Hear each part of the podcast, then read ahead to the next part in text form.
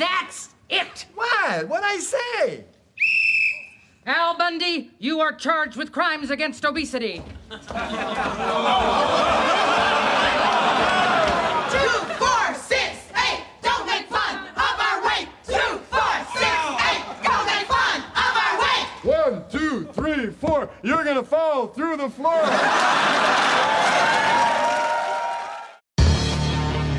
Let's rock. Can I get a whooping?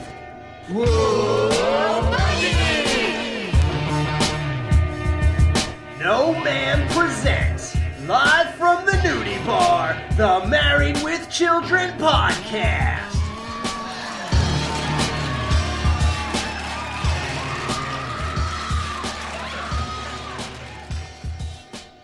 Welcome back to the Married with Children podcast. This is Luigi. And today, I want to be all alone having breakfast with my loved ones Aw, that's so sweet. at the Jiggly Room. Hmm. and I'm joined today by my fearless co host, Chris Gunter. Welcome back, Chris.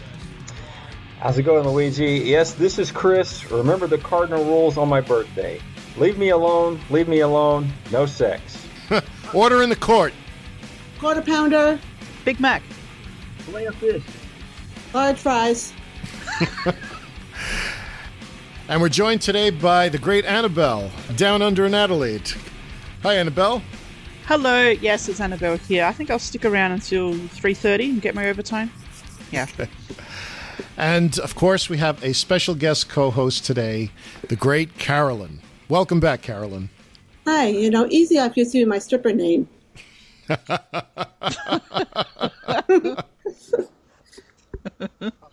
Today we are reviewing Season 11, Episode 9 Crimes Against Obesity. Original air date December 29, 1996. When Al goes too far with the fat insults, he's put on trial by all the obese women he has insulted over the years. Director Amanda Bearse. Writer Russell Marcus. Special guest stars Harold Sylvester as Griff, Diana Bellamy as Shirley, Cassie Davis as Patty, Donica Sheridan as Matilda, Jennifer Eccles as Gwen, Helen Siff as Leona, Kelly L. Goodman as Barbara, Nicole Nagorski as Penelope, Yvonne De La Paz as Angry Juror, Lucky the Dog as Lucky the Dog. And we also have some archival footage which features Hill Harper, Ritch Shydner, and Chi McBride. After years of insults, Al's customers are getting even. We are activists. Oh, I'd say not quite active enough. Married with Children, a brand new episode next. So, welcome back, everyone. And uh, Carolyn, it's great to have you on. I know the fans of the podcast really love when you review these episodes. Oh, thanks, Luigi. So, thank you again for joining us. And uh, it's great to have you, both you and Annabelle, I mean, our FANG contingent of the Married with Children podcast on. Uh, and, uh, you know, when we looked at the uh, list for uh, season 11 in terms of recording, I guess uh, sort of the roulette fell on me to do the recording with Chris, but we could not do crimes with crimes against obesity without a uh, gender balanced uh, podcast team. So, so thanks for that, and I think it's going to be fun. I think it's a great idea. Let's get started. The title for this episode comes from the phrase crimes against humanity. Crimes against humanity are certain acts that are purposely committed as part of a widespread or systematic attack directed against any civilian or an identifiable part of a civilian population. The first prosecution for crimes against humanity took place at the Nuremberg trials. This was the tragic fulfillment of a program of intolerance and arrogance. Vengeance is not our goal, nor do we seek merely a just retribution. We ask this court to affirm by international penal action man's right to live in peace and dignity, regardless of his race or creed. The case we present is a plea of humanity to law. we shall establish, beyond the realm of doubt, facts which, before the dark decade of the Third Reich, would have seemed incredible. Crimes against humanity have since been prosecuted by other international courts. For example, the International Criminal Tribunal for the former Yugoslavia, the International Criminal Tribunal for Rwanda, and the International Criminal Court, as well as in domestic prosecutions. And Al Bundy is finally going to be prosecuted in this episode for his crimes against the obese. And uh, I guess first question, I guess before we get started, is do you think it's warranted? uh, well, I don't know. I mean, I guess are we talking about it in like real life, or are we talking about in, in TV land? well, I guess both, right? I mean, he certainly dealt out some punishment over the years, no doubt about that, to customers at the shoe store. But I mean, I think it's fair to say that you know some of the customers, at least, have dealt out some punishment to him as well. I think this was a great idea for an episode. I think it's a great title, "Crimes Against Obesity." I mean, just the the title itself is intriguing. You know, it's going to be something good. I do have to say that Al Bundy is one of the few TV characters that Karma always does catch up with him. He gets away with almost nothing. Mm. So, in that sense, yes. Yes, although it's, it, and the fact that it all happens on his birthday, stopping him from going out and having fun, I mean, more fun, because he's already had like, a great day, is uh, typically Al. Perfect Bundy luck. Yes, exactly. In prior interviews, Ed O'Neill has said that generally when he has been sort of attacked first, his attack back was somewhat justified. And he said that, you know, as the years go on, I mean, if we sort of look at the way the insults have gone through the years, it got to a point where he's doing the insulting and it doesn't seem as sympathetic. Yeah. You know, and I and I will tend to agree with that. Mm-hmm. Yeah, I'd agree with that. Most of the insults happen, at least for what they show, because this is a flashback type of uh, episode, you know, with showing older scenes. Uh, most of them seem to center around season eight. And I would say season eight was when sort of that, I'm going to use this phrase, Al crossed the Rubicon, where, like I'd say, in prior, in prior seasons, there was usually some kind of justifications. But around right. season eight, it's almost like he went on the attack. Yeah. And quite frankly, he's not as sympathetic. Yeah. Sometimes a lady would uh, say a line, say an insult to him first, like you know, you're gonna you're gonna be here for the rest of your life, that sort of thing. However, you're right. When he would just start up with it, if the woman was just sitting there being, you know, being large, then it's not as sympathetic. Yeah.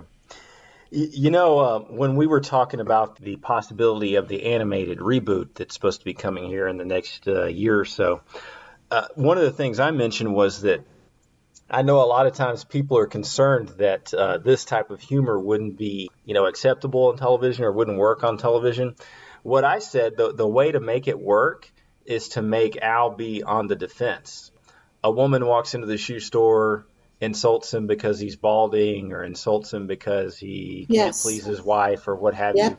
And then he fires back with Häagen-Dazs joke or something, you know what I mean? Or a Jenny Craig joke or what have you. I think that's the way to do it. Whenever you make him the sympathetic character, you make you make him on the defense versus him just dishing it out right off the bat, so to speak. And something that's interesting, you know, uh, Luigi, if you remember back whenever um, uh, Alex and Annabelle were interviewing Michael Moyer, one of the things Michael said was that originally Al was going to work at the uh, uh the DMV. He was going to be a DMV employee, but uh, I can't remember if it was if it was Michael or if it was Ron or someone witnessed uh, someone was shopping at a shoe store and they witnessed an obese customer just laying into this shoe store employee, and they and they decided like Al Al has to be Al Bundy has to be a shoe store employee because that's perfect. I, no, the story actually was from Michael Moyer that they had someone that they knew that, if you remember uh, from the interview, he said that there was someone that they knew in common who okay. actually was wealthy, and he married a woman who was uh, not wealthy, but she was trying to figure out what he he said, "quote creative ways of spending money." So she was a a woman who had a shoe salesman come to her house, and the shoe salesman would be berated by the wife and the seven year old daughter. Ah, okay, okay. That was the story. And, you know, when I produced that episode and I heard that story from Michael Moyer, I actually thought of the scene in this episode when it's Penelope with her mother who says, uh, you know, chocolate. It's the. Uh, it's not just for breakfast anymore. Uh, wearing the shirt. Who? Uh, Anna, uh, well, actually, Carolyn. You know, we reviewed that episode. That's. You uh, did, yeah. That that was my episode with my one-hit wonder Dexter. Yes, that's right. That that was a good one. Right. So. So that's why, like, when I inserted the clip, like describing it, it's like this is exactly what it is. It's like a mother and daughter, you know, berating the shoe salesman. So that's where it comes from, Yeah. according to him. Yeah. And you can almost see that in the pilot episode too. You have the well, it's a little bit different, I guess, but you have uh, you know the kid that's uh, that's uh, beating those hundred dollar pumps up, you know, and uh, Al, the very first time we ever see Al in the shoe store, he insults a fat woman. That's right. and you know, I mean, I really, I'd say what's historic about this is that you know, I guess as we get into it, you know, the very first person he insulted is the presiding judge in this Yeah. episode. You know, so I mean, one thing I will say, and you know, Annabelle, oh, oh, you always talk about how Married with Children lacks continuity. This is probably one of those few episodes when we see a lot of continuity, a lot of callbacks uh, uh, to to the past. Oh yeah. Yeah. That's great, by the way. That's great that they got her to come back. Uh, I, that was a nice touch. I sort of laughed though because I'm like, she has great patience and tolerance to keep going back to the shoe store after being insulted. That's right. You know? That's right. I mean, if I got insulted like that at a business, I would never go back in there ever, even if it were ten years later. Yeah. One of the other things, as I was looking at the notes and I was rewatching this episode, you know, sometimes we talk about, uh, you know, historic things. So at the beginning of season 11, I had the pleasure with Chris to interview Ritch Shydner, who was Luke Ventura in season one. And that was a really fun episode. And this episode is the only episode of Married with Children where we actually have on screen every single coworker of Al Bundy's appears on there, if even Oh briefly. wow. Oh, that's so, great. So we have uh, there's Luke appears uh, with the Diana Bellamy scene. We have Aaron appearing on here, who was the second on-screen uh, sidekick for Al. We have Dexter. He actually appears twice. Like I said, that's the reason why I feel like he's my one-hit wonder. And of course, Griff has dialogue within the episode itself. So, just like in uh, season seven, when the one episode, the the um, pirate episode, when you actually had the entire Bundy family, including Seven, including Buck, Marcy, Jefferson, and Steve Rhodes. You know, I mean, like that. That was a historic episode. You had them all on screen for once, and this is actually the one where we see all of Al's sidekicks. So, yeah, good observation. one of my favorites. You know, I wonder, you know, not to go too far down a rabbit hole, but you know, whenever we interviewed interviewed Rich, one of the things we talked about was uh, he he has the one appearance in the middle of uh, season Nine. nine was it, where they just Yep. showed his photo. I, I wonder for this this brief stock footage here, I wonder if he got a, a royalty check or, or anything out of it. and I wonder, you know, if Dexter and if uh, Hill Harper, and you know what I mean. I wonder if they got royalty checks for that. That's that's a great question. Interesting. Okay. It'd be like like three cents or so. Yes. Yeah, I was going to say if they did, they probably don't even realize it because it's like a quarter or something. But Yep. every little bit helps, as they say, right? it does. Without giving too much away, let's get underway. So we open with it's Al's birthday. Okay, kids. You know what today is? Mom, don't ask Kelly tough questions like that. I know what today is. It's it's the bright sunny part before tonight. I guess I shouldn't have cleaned your crib with easy off. I have a question. Where the hell did Bug get cereal? right. Good observation. uh, any of you familiar with Easy Off? Yes. it was one of the earliest oven cleaners that you could buy in a store. think I'll clean the oven. Next summer. Don't put it off. Now? Sure, do it now. There'll be a lot less mess, and it's easier than you think. Let Easy Off's foaming action turn hard black grease soft, brown, and soapy. just wipe clean. A sparkling clean oven and a lot less mess. Don't put it off. Use your Easy Off. Easy Off makes oven cleaning easier. Regular or lemon scent. And my mother swears by it. Yes. hmm it is very strong, very uh, very odorous. Uh, first of all, you know, one of the notes here is uh, since when would Peg actually have cleaning supplies at home? but, uh, Easy Off is the brand name of a range of cleaning products sold by the consumer products manufacturer Reckitt Benek, uh, Benckiser. The products marketed under the brand name included a degreaser, cleaning crystals, and a grime, rust, and mold limescale remover. I mean, and I guess if you sniff too much of it, it'll kill some brain cells. Definitely. And uh, that's the reason why uh, Peg says, I guess I shouldn't have cleaned her crib with Easy Off.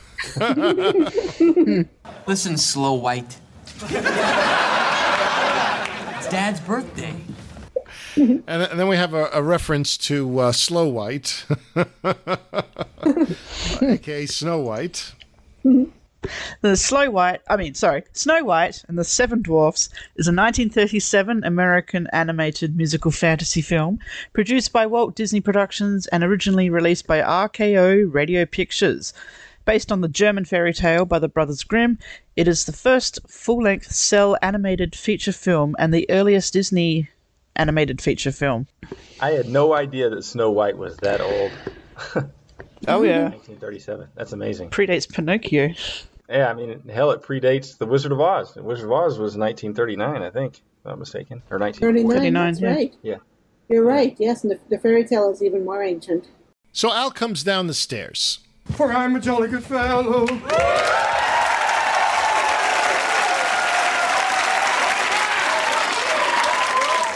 For I'm a jolly good fellow. For I'm a jolly good fellow. Who never zips up his fly? Al, thought you didn't like birthdays. Uh, Your birthday, Peg. See, I like getting older because that means I'm one year closer to death. One thing here, uh, Annabelle, uh, I wanted to ask you this one. It's like he's welcoming death. Now, you covered that uh, back in uh, uh, season eight, right? The Village People episode, correct? Oh yes, yep. Don't don't you think that uh, Al shouldn't be, you know, calling for death anymore? After knowing what she looks like.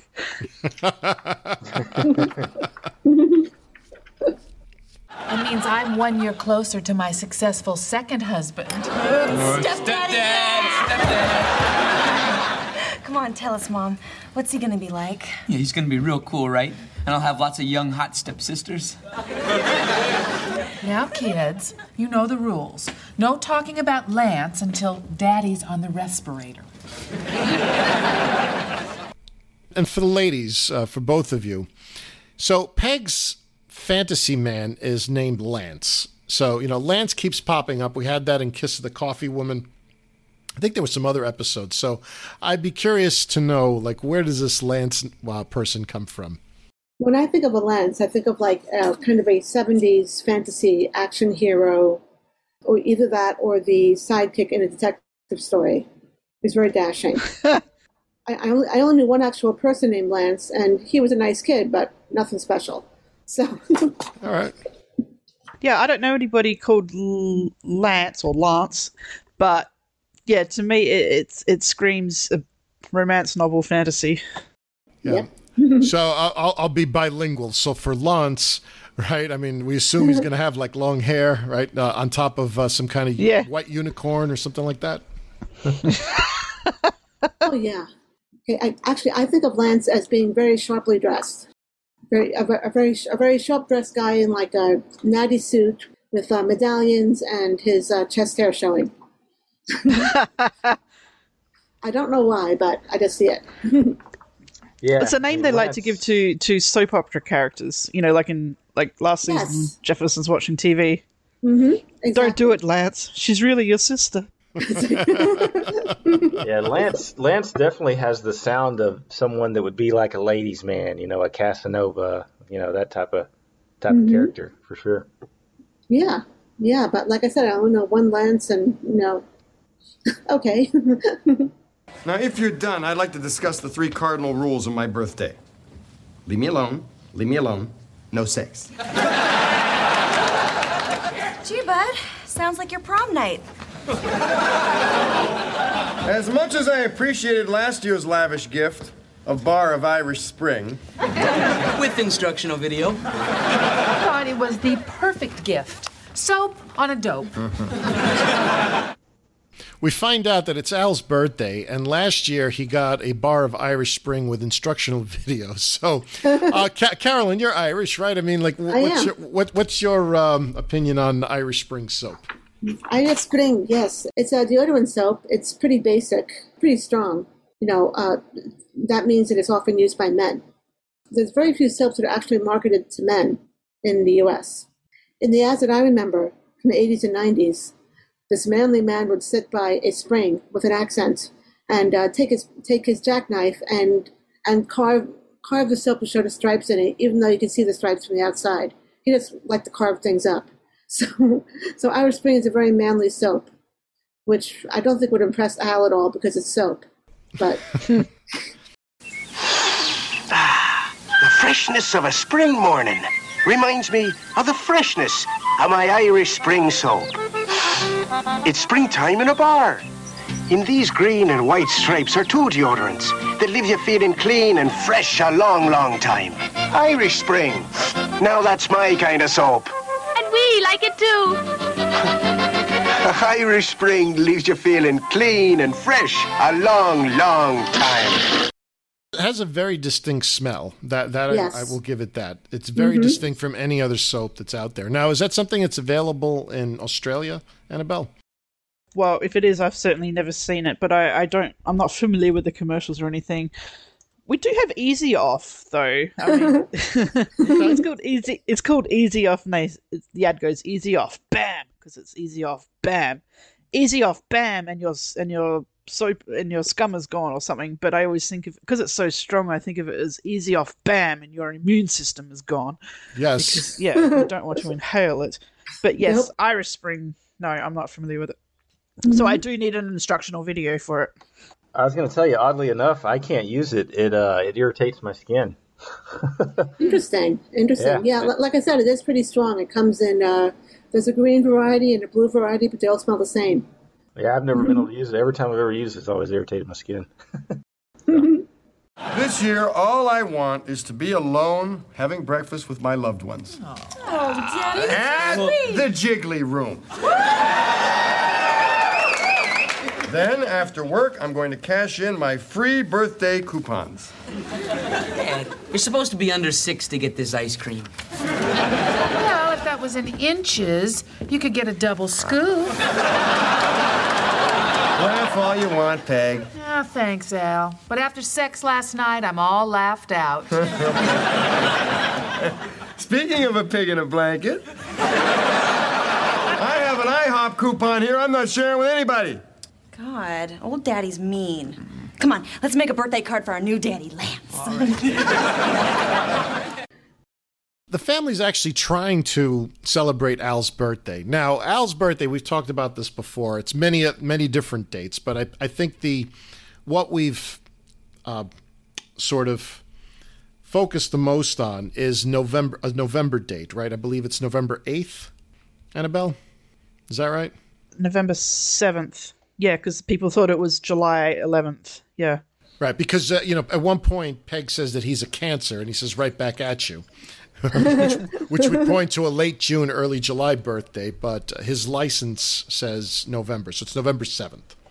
Which is, I said I, I'm going to trust your date over mine. So well, his, his license it says 11 7 48, so it'd be American.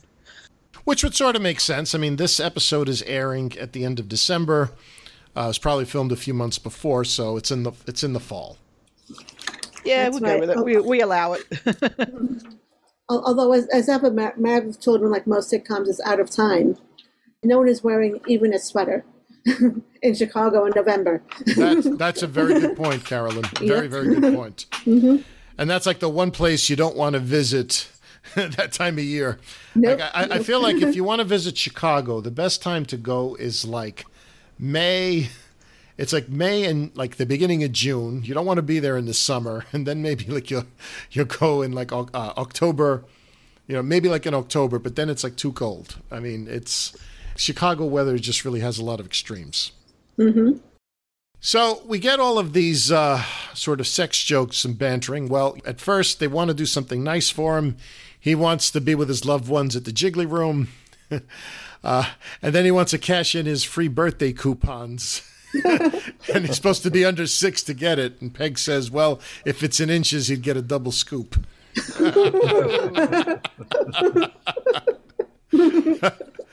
yeah.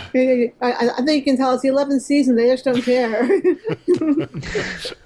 Hey, you know, I, I got to say, I really enjoy the uh, the dialogue here at the house here in the opening scene, which is kind of unusual. Uh, you know, season 11, the, the writing is not all that great, but uh, I really enjoyed the you know the sex banter, the, the birthday jokes. It was corny, but good. I enjoyed it quite a bit. How about you guys? oh, yeah. Yeah, well, it's just nice to have the whole family together. Yeah, absolutely. It's very rare. Yeah. You know, usually the storylines carry them apart this, this late in the uh, this late in the run. Usually they have so much of their own lives they are running out on their own a lot. And, and, and can I give a quick shout out to uh, Al's striped shirt? He dressed up for his birthday. I like it. Yeah, that's right. Long, long sleeve striped shirt and tie. I mean, they clash, but you know. well, I, I remember that Annabelle, you don't like the olive shirt that they went to in, in the later seasons, correct? So uh, this may be a little bit of an improvement. Well, I, I don't I don't mind it. It's just it's just a bit a bit too nice for Al, I think. But um, Uh-huh, it, yeah. it, what got me was the really short ties that he wears that just look silly. Well, he doesn't know how to make a tie. That that's the problem, right? well, in here, he's apparently his fly's undone, but um, barely. yeah, because you remember in the episode when um, Jimmy gets married. Uh, you remember like Yeah. how they- they're playing around with the tie? It's like Peg's making the tie for him, right? Because he couldn't make it. yeah. Now it's too long. Yeah, that's right. well, some women like it that way.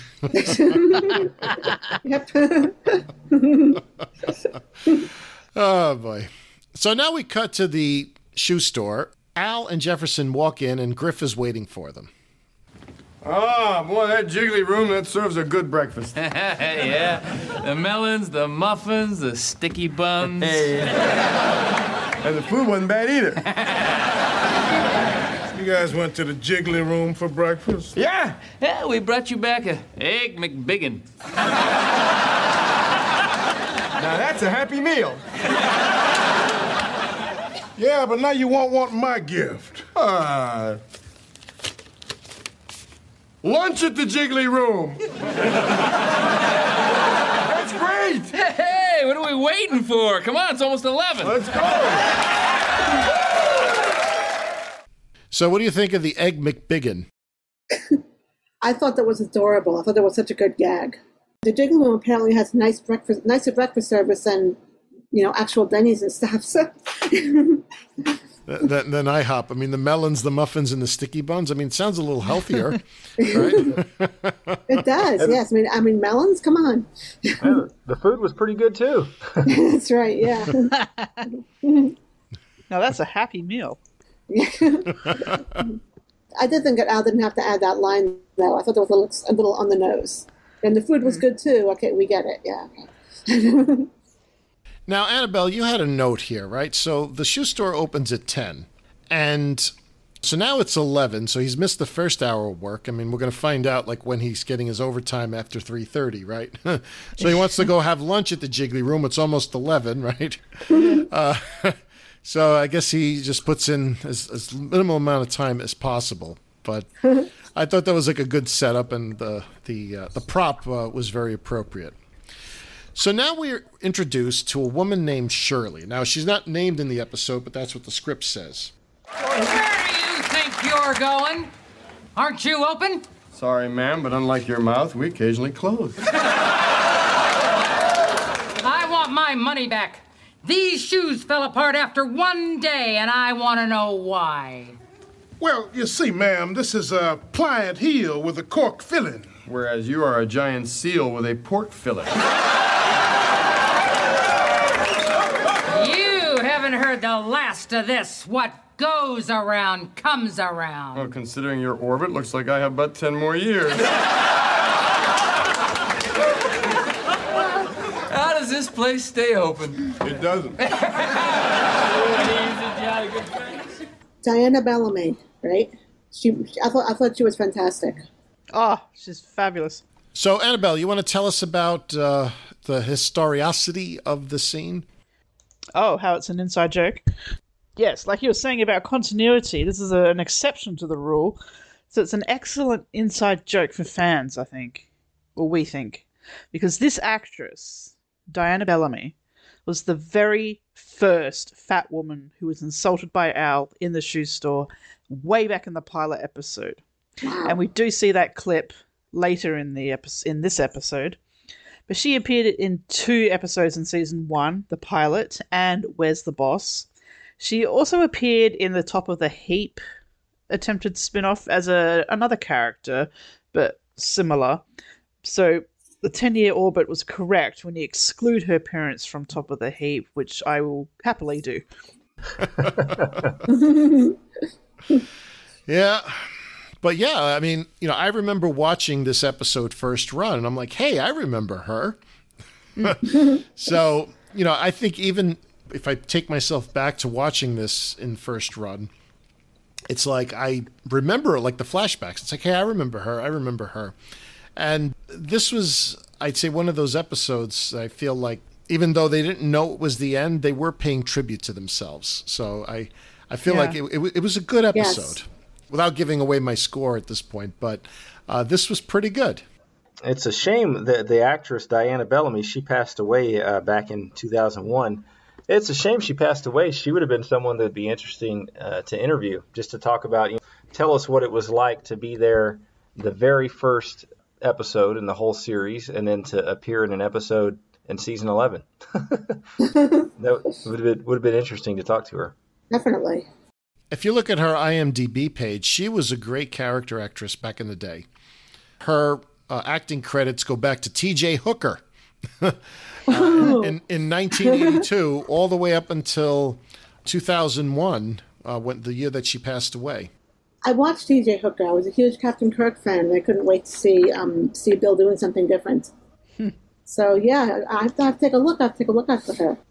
Oh, and I, I do have to say, I don't know why Griff apologized for his gift, saying, "Well, this is going to be kind of lame," because it's lunch. The Jiggly Room is perfect. I can't imagine a better gift for Al, and, and the way Al's face light up is just delightful. So now we cut back to the living room. Wow. Great birthday cake, Mom. Oh, thanks, Bud. I've been slaving over it for hours. I'm almost done. so, what'd you get Daddy for his birthday? We're gonna tint the windows on the Dodge. Great. Then no one will know we're in the car with him. And what are you gonna get the man who has nothing? Me, the gift that keeps on buying. Mom, you get him that every year, and every year he returns it. Actually, he never even unwraps it. Well, this year the birthday roid is going to take me out to dinner with those stupid coupons he got. I'm going to go take a bath. Uh, with the cake? It's a sponge cake. Lance loves my sense of humor. So, so what can we say about this birthday cake? I mean, she says she's been slaving over it for hours. As she's eating it, Well, I, I really like how Katey Sagal's stage eating. You know, I don't think she actually like. She, you know, she never puts the fork actually to her mouth, so kind of poking around at the empty space there.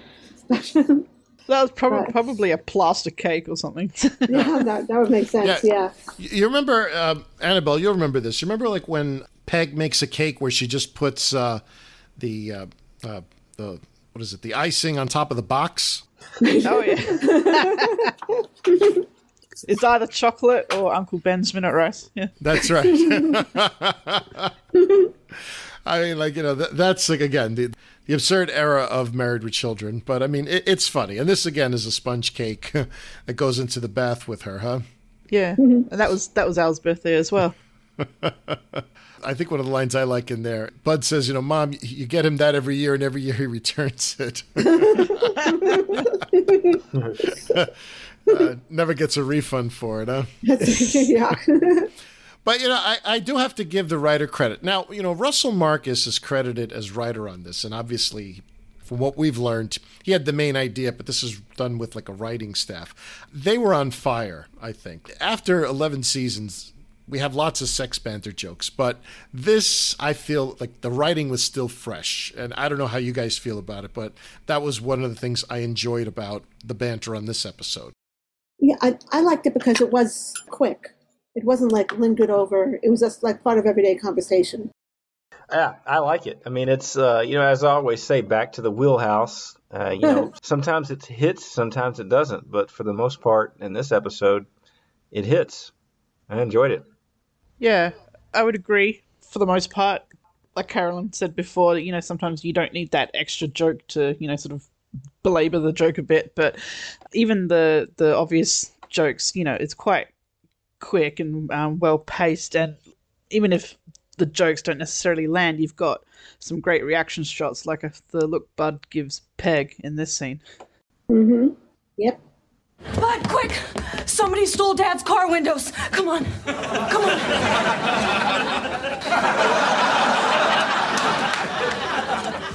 Wild idea here, Kel, but maybe the windows are in the doors. What idiot would steal the windows and then put them in the doors? God, people call me stupid. Not just people. Haven't you seen the way the dog looks at you? Remember that time your sea monkey spelled moron? I feel like even like you know some of the stupid jokes between uh, Bud and Kelly are pretty funny. Uh, you know when he says, uh, "You remember when your sea monkey spelled moron?" you know, because you know Kelly doesn't know to you know roll you know roll up the windows in the car. I, I- mean that, that that's funny. Uh, you- you know, you got to think about it. Yeah, that was fun. I mean, there, there are a lot of stupid jokes. Uh, well, a lot of Kelly is stupid jokes in this season, which Matt and I have discussed in previous episodes this season. But this is not as bad as some of those, but still, you know, she's been written too stupid. But here, the sea monkey joke was an unexpected one. Right, and you're absolutely right. And you know, Annabelle, with Chris and I, we've talked about the stupidity of some of this stuff already. Mhm. I mean, we're now in see, you know, episode nine that we you know we're seeing. But yeah, I mean, a lot of it I, is hard for me to stomach. This was Yeah. actually fresh to me, but you know, it may Mhm. not be true for everyone. I have noticed that when Kelly is not the center of a story, when she's a sidekick as she is in this episode, she can get really, really, really dumb. Like, like how Oh, does yeah. she, like how does she remember to breathe? Dumb. what I like about these jokes, they're not generic. Oh, look at Kelly, she's stupid. They're jokes about Kelly specifically. They apply only to her. You couldn't just take the joke and just slap it on anyone else in the family. So I really appreciate how they personalize Kelly's uh, denseness. Yeah, for the most part, I feel like the writing is pretty solid this episode. You know, as I always say, no amount of great acting can make up for bad writing. Uh, you know, and we see that in a lot of instances in the, I guess you could say, the second half of season 10 and for the majority of season 11. But the writing is pretty strong in this episode. I liked it overall. Mm-hmm. So now we cut back to the shoe store, and Al returns, and he's wearing like some balloon hat. I mean, are, are they shaped like Hooters? Uh, maybe from the side, you know, if you turn his head. I, I don't I don't think particularly, but but you, you can you can hire people um, at a party, usually a children's party, you know, to make fancy balloon hats like that. It's a it's a very very very very co- very common American thing. Yeah. Well, yeah, they mentioned cl- a clown, so yeah. Right. But I guess at a kid's birthday party, the kid's not spanked by a topless birthday clown, right? No. that costs extra. I, I, I love I love how Al just added like like probably a decade to his age just to get spanked more. That's wonderful. I wonder who the stripper was, right? I have to say that the, the Jiggly Room's hospitality is much more um, widespread than I thought. Man, that was great.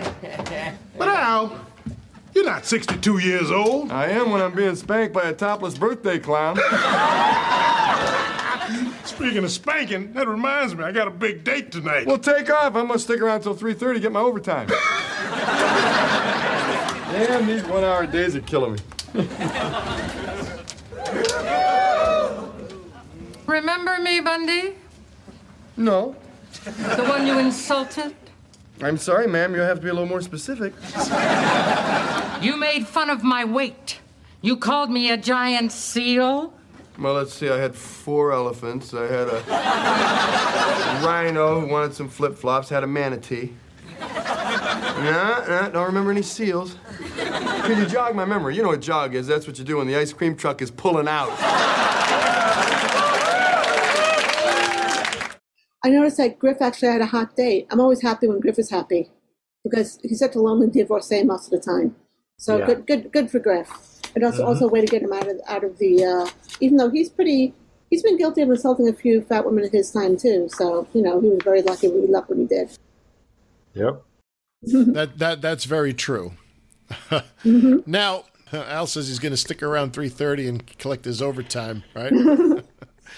and and now we have the re-entry of uh, Shirley, uh, played by Diana Bellamy.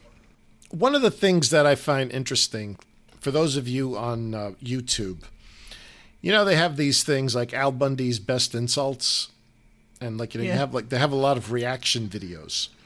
So when you watch those reaction videos, a lot of the ones that clips that appear there are, are clips from this episode.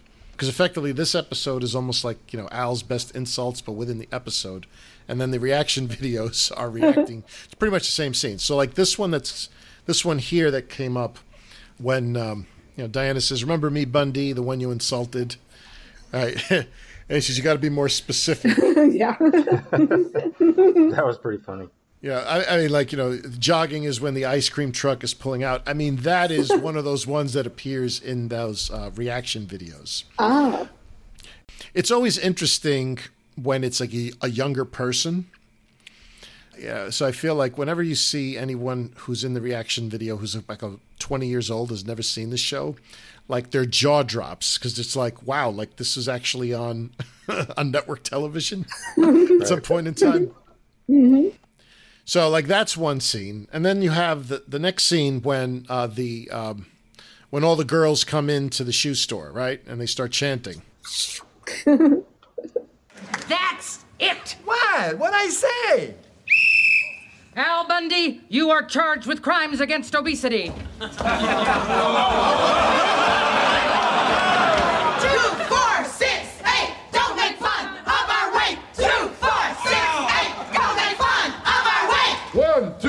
three, four. You're gonna fall through the floor.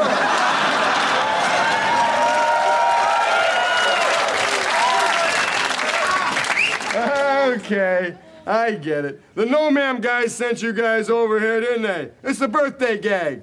One of you supposed to jump out of a cake, but you ate it on the way over. Bundy, we are activists. oh, I'd say not quite active enough.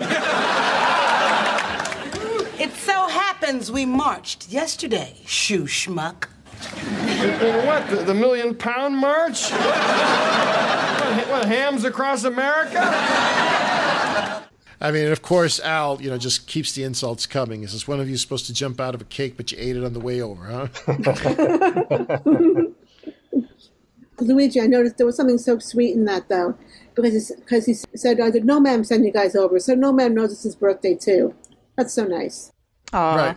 That's so sweet, isn't it? That's true. That's true. His family generally forgets his birthday, right? So this Yeah. year, it's, actually remembered. Yeah, yeah, you took yeah. the words right out of my mouth. I was going to say that he finally gets to celebrate a birthday. You know, half the time Yeah. they either forget or like you know, Mhm, in totally. the Every Bundy has a birthday episode with seven. They they gave his birthday away. they gave it to gave it to, Gave it to seven. Remember? That's right. That's right.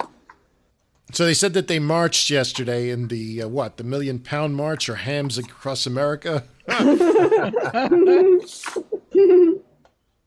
So, the Million Man March was a large gathering of African American men in Washington, D.C. on October 16, 1995. Called by Louis Farrakhan, it was held on and around the National Mall. The National African American Leadership Summit, a leading group of civil rights activists, and the National and, and the Nation of Islam, working with scores of civil rights organizations, including many chapters of the National Association for Advancement of Colored People, but not specifically the National NAACP, formed the Million Man March Organizing Committee. The founder of the National African American Leadership Summit, Dr. Benjamin Chavis Jr., served as the national director of the Million Man March. Right. And uh, the Million Man March has been mentioned before. Bud has called her Million Man March, uh, Kelly, that is. uh, and uh, there was also another episode, I remember we talked about that probably a season or two ago. Married with Children has gone th- through this uh, before. I mean, they're still, again, and they're heavily referencing pop, pop culture. And, you know, Hams Across America is a, um, a pun on Hands Across America.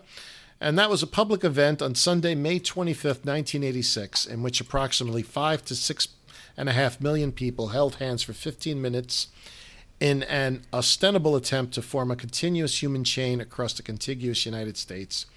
This was joked about previously uh, in Hands Across the Suburbs. That was a season eight episode. I believe the uh, first one, right? Uh, The premiere, yeah. The premiere Yeah. of season eight, which was uh, Annabelle's first premiere on uh, the podcast, as I recall. Hey. Wow.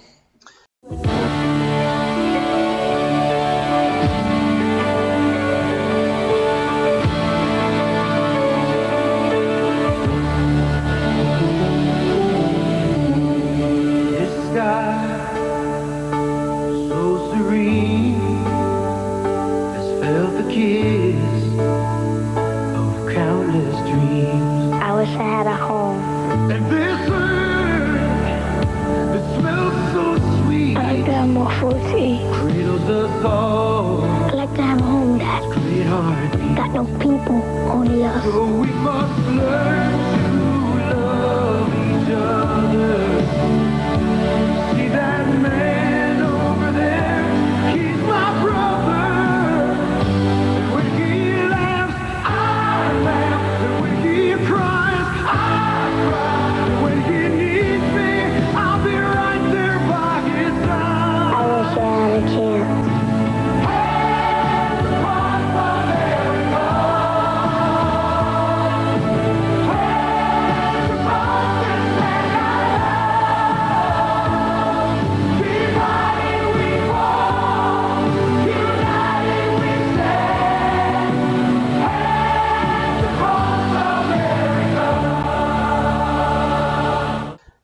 come we don't do that again. Uh, the Hands Across America. You know, I was I was alive, but I was two then, so of course I didn't participate in that. But I wonder, did did any of you guys participate at all or no?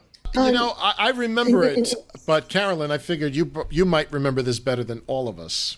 Well, I remember it. I remember I didn't do it. Let's see, 1986, I was in college, and we just didn't. And the funny thing is, we were, pretty socially active, but things like that, we just thought were stunts. I think it's the kind of thing that's early Stephen Marcy would have taken very seriously and been laughed at for Yeah. it. Yeah, I think my mom and dad did it in the Bronx. I was just going to say, you know, uh, in today's age with social media, it would be a heck of a lot easier to organize. I mean, all Oh, it would take totally, be- totally. would be one person to share it, and then you'd have all these, you know, the big, big stars, you know, the Kim Kardashians, LeBron James, and such. They'd share it, and it would go everywhere. You'd have 300 million people sharing it you know, overnight. Exactly, yeah. I was uh, eight years old, and I do remember, I do remember seeing this on the news. You know, that's sort of like my memory of it, uh, because it was one of those things. Like, for example, like the Million Man March. If you remember when we first talked about it, in the days before social media, like it took months of planning. Like I remember Yeah. there were there was a lot of news publicity saying we're going to have a Million Man March in Washington, et cetera. It's on this date.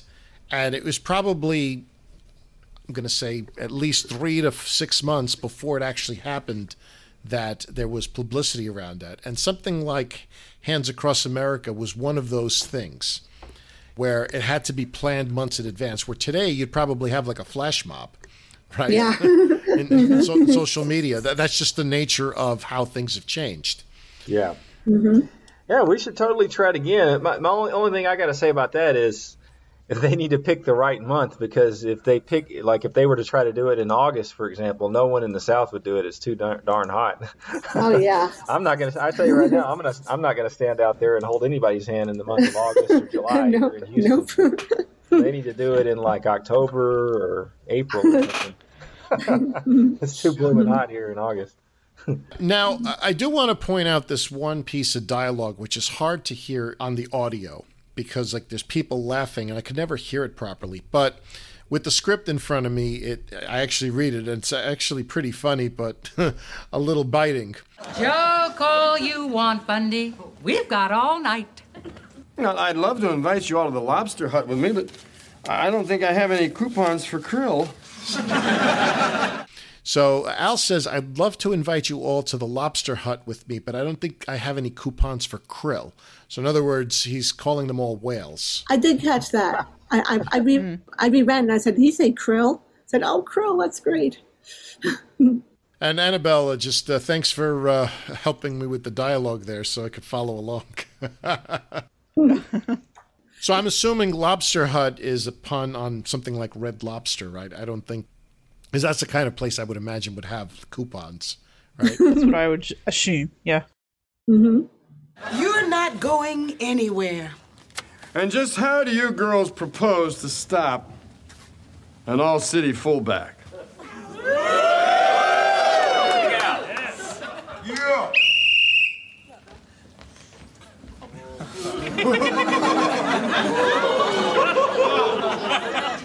Ladies, I believe we can work this out. You're not grasping the gravity of the situation, Mr. Bundy. Oh, I think gravity has its hands full right now. We are putting you on trial. When you are found guilty, you will be punished. Yeah! Give him the chocolate. And and Al does make a reference that he was an all city fullback, right? So that is again some continuity there. The insults continue. Shirley says they're going to put him on trial, and when he's found guilty, he will be punished. So in other words, he is uh, guilty until proven innocent, right? yeah. Totally, Yeah, when he's guilty, not if. Yeah. I just wanted to interject quickly. Usually, Dot Marie Jones would be the enforcer against Al as he threatened to fullback his out of the uh, shoe store. Instead, they used another lady. Dot must have been not available because she was a regular, like, uh, lady muscle on the show. That's right. So this is Jennifer Eccles. Mm-hmm. Yep. Very scary. Yeah, she was uh, uh, one of the uh, former uh, Miss uh, Spring Break uh, contestants. If you remember, she appeared on the Spring Break Part Two episode. Oh yeah, sure Wow. did, huh? She was like one of the previous winners from like 20 years earlier or something like that. exactly. Yeah. I mean, she smacks uh, Al upside the head, as I recall. Yeah. I've, I've got to watch that. She's very impressive.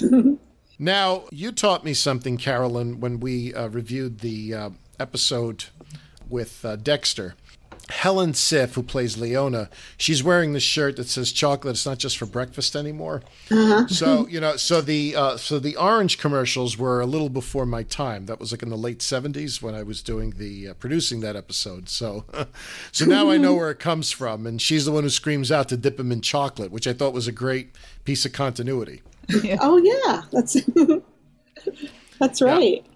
because in my mind i'm like i wonder like if i was the casting director like that would be like some a great person to interview for this episode would be like hey like how did you know to like call these specific women? And to me for example if they called back helen siff to play leona it would have been like hey like your dialogue in the episode was this so now like we're going to tie it back. In other words you're going to have something with chocolate which ties back to the chocolate scene right? Hmm. Earlier. Like I, I wonder how that would work Would be interesting to find out. They they did a good job uh, with the callbacks on this episode, though. That's for sure. as we're taping this, last night was the last episode of Better Call Saul, which which kind of wraps up uh, Vince Gilligan's Albuquerque. No spoilers. Oh, I I know, I know. Well, well, it was the last, all I'll say is that was the last episode of Better Call Yeah. Saul, and um, it wraps up a 15-year odyssey in Albuquerque. And Vince Gilligan, the main producer, the showrunner, he has like a group of people that he uses over and over again if he can. So I wonder if Married with Children was like that too. I wonder if because it was such a long-running Hollywood institution by then. I'm wondering if it had like a group of people who they just kind of kept in touch with and would bring in again and again. Well, like I said, at least I know like Jennifer Eccles had been in. Uh, Mhm. Donica Sheridan, who played Matilda, Diana Bellamy had been in. I mean, it'd been quite some time, but it was just it was interesting the way they constructed it. I mean, and to me, just the fact that you know they brought in the first woman from of all time, like I mean, that meant that somebody was paying attention. Yeah, definitely. I give them a lot of credit for that. That was great. The chocolate woman, like even her daughter is in this scene as well, and she doesn't speak, but That's right, but you can recognize her. yeah, And uh, she was in the episode this season. The Jugs have left the building. yeah. Or you mentioned that when we reviewed that, uh, Luigi. Yep. I I didn't know that. That's great. Nice, uh, good eye there. I didn't even know that until you pointed it out. Yeah, and somebody else pointed it. out. I think Annabella might have been you. Possibly, yeah. I, I, I pay attention. You know, Annabelle, like, you know, whatever you speak, I soak it up and I file it in the filing cabinet. I've been doing that for the last 25 years, right? I mean, I, I can't take credit for my knowledge of the show. I just read stuff that you wrote and I just remember it. She's got it. That's right. Birthday, I want to use my coupons. You should have thought about that before you called me a rhino. How do you like your flip flops? They broke. I- I'll get you a new pair right now. He's making a break. All right, so now, you know, Al has a little bit of dialogue with Matilda, who's played by Donica Sheridan, and this is about the flip flops because, you know, in the dialogue, you know, she says, You should have thought of that before you called me a rhino. Now, if you remember, when Diana Bellamy comes in the second time, Al says, You know, we had a couple of rhinos, a manatee, right? so, in other mm-hmm. words, Matilda had been in the shoe store that day before we see Diana Bellamy come in the second time. Yeah, did they all come in, or or a couple of them come in in the hour that Al was at work? I mean, That, that's true. Yes. Yeah. So again, there's even a little bit of continuity in the episode. But you're right. But when was Al actually in the shoe store? Because theoretically, he wasn't even in there for the day. Yeah, that's what confused me about this episode. I just thought, okay, maybe some time has passed, but he's he hasn't he's barely been in the shoe store in this episode. So What, what time was it? You know, I kind of laughed when I was watching the episode. Uh, What time was it whenever Al Jefferson and Griff left to go to the to the Jiggly room? It was uh, it was was it eleven? about eleven. Is it around eleven? Yeah. All right, Almost- so yeah. So Al uh, Al and Griff have have the ability to just close the store and leave at will. I can't I can't imagine uh, Gary approves of this. I mean, Oh, Gary must have been away because she would have. yeah, where been is on Gary so by the way? Like you think she'd be here uh, and, and participating in this somehow? Well, you know, well, you know, it's interesting. Unlike some stores that I've worked in, there's no uh, punch punching in and out in the clock. So, so that they probably do, they probably just lie on the books every day. Yeah, I'm sure. She's like, oh yeah, Yeah. we were here till four today or whatever. That's right. Yep. Mm-hmm. Right. So Al tries to make a break for it, and uh, he gets uh, chased into the back room, and eventually tied up. but in the meantime, we cut back to now the house, and Bud and Kelly are in the garage. Hey, how come you get to read the directions? Because I can. Now get in the car. Uh, Kelly. I know this may be a new experience for you, but uh, why don't you try the front seat? Oh, wow, this is so cool! All these knobs and these buttons and this big wheel. Does that look a little more familiar now? Oh, yeah. Uh, just get out of the car, okay? All right. No, you put the tint on. After I roll up the window. We have a couple of promiscuity jokes here, right? Because uh, Kelly's used to always going into the back seat, not the front seat. We've seen her in the front seat of the car. Either she's lost several brain cells, or her memory is just so bad. but no, it just comes down to season 11 Kelly writing. Uh, Kelly in season 11 is like a goldfish. that sounds like no, no, no uh, time awareness. okay, now, what I think Bud is trying to do here is just give Al tinted windows so his car looks cool. I mean, to me, that's sort of a lost cause to begin with, but because the windows are attached to the Dodge, and the Dodge, you know, Dodge is uh, it's not the worst looking one in the world, but you know, it has its issues.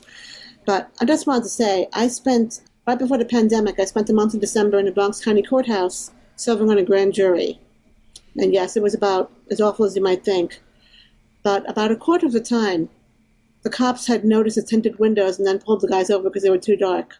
So I'm just telling everyone out there, you know, just be careful with the tinted windows if you live in the city, because because yeah, because they will they were used as an excuse.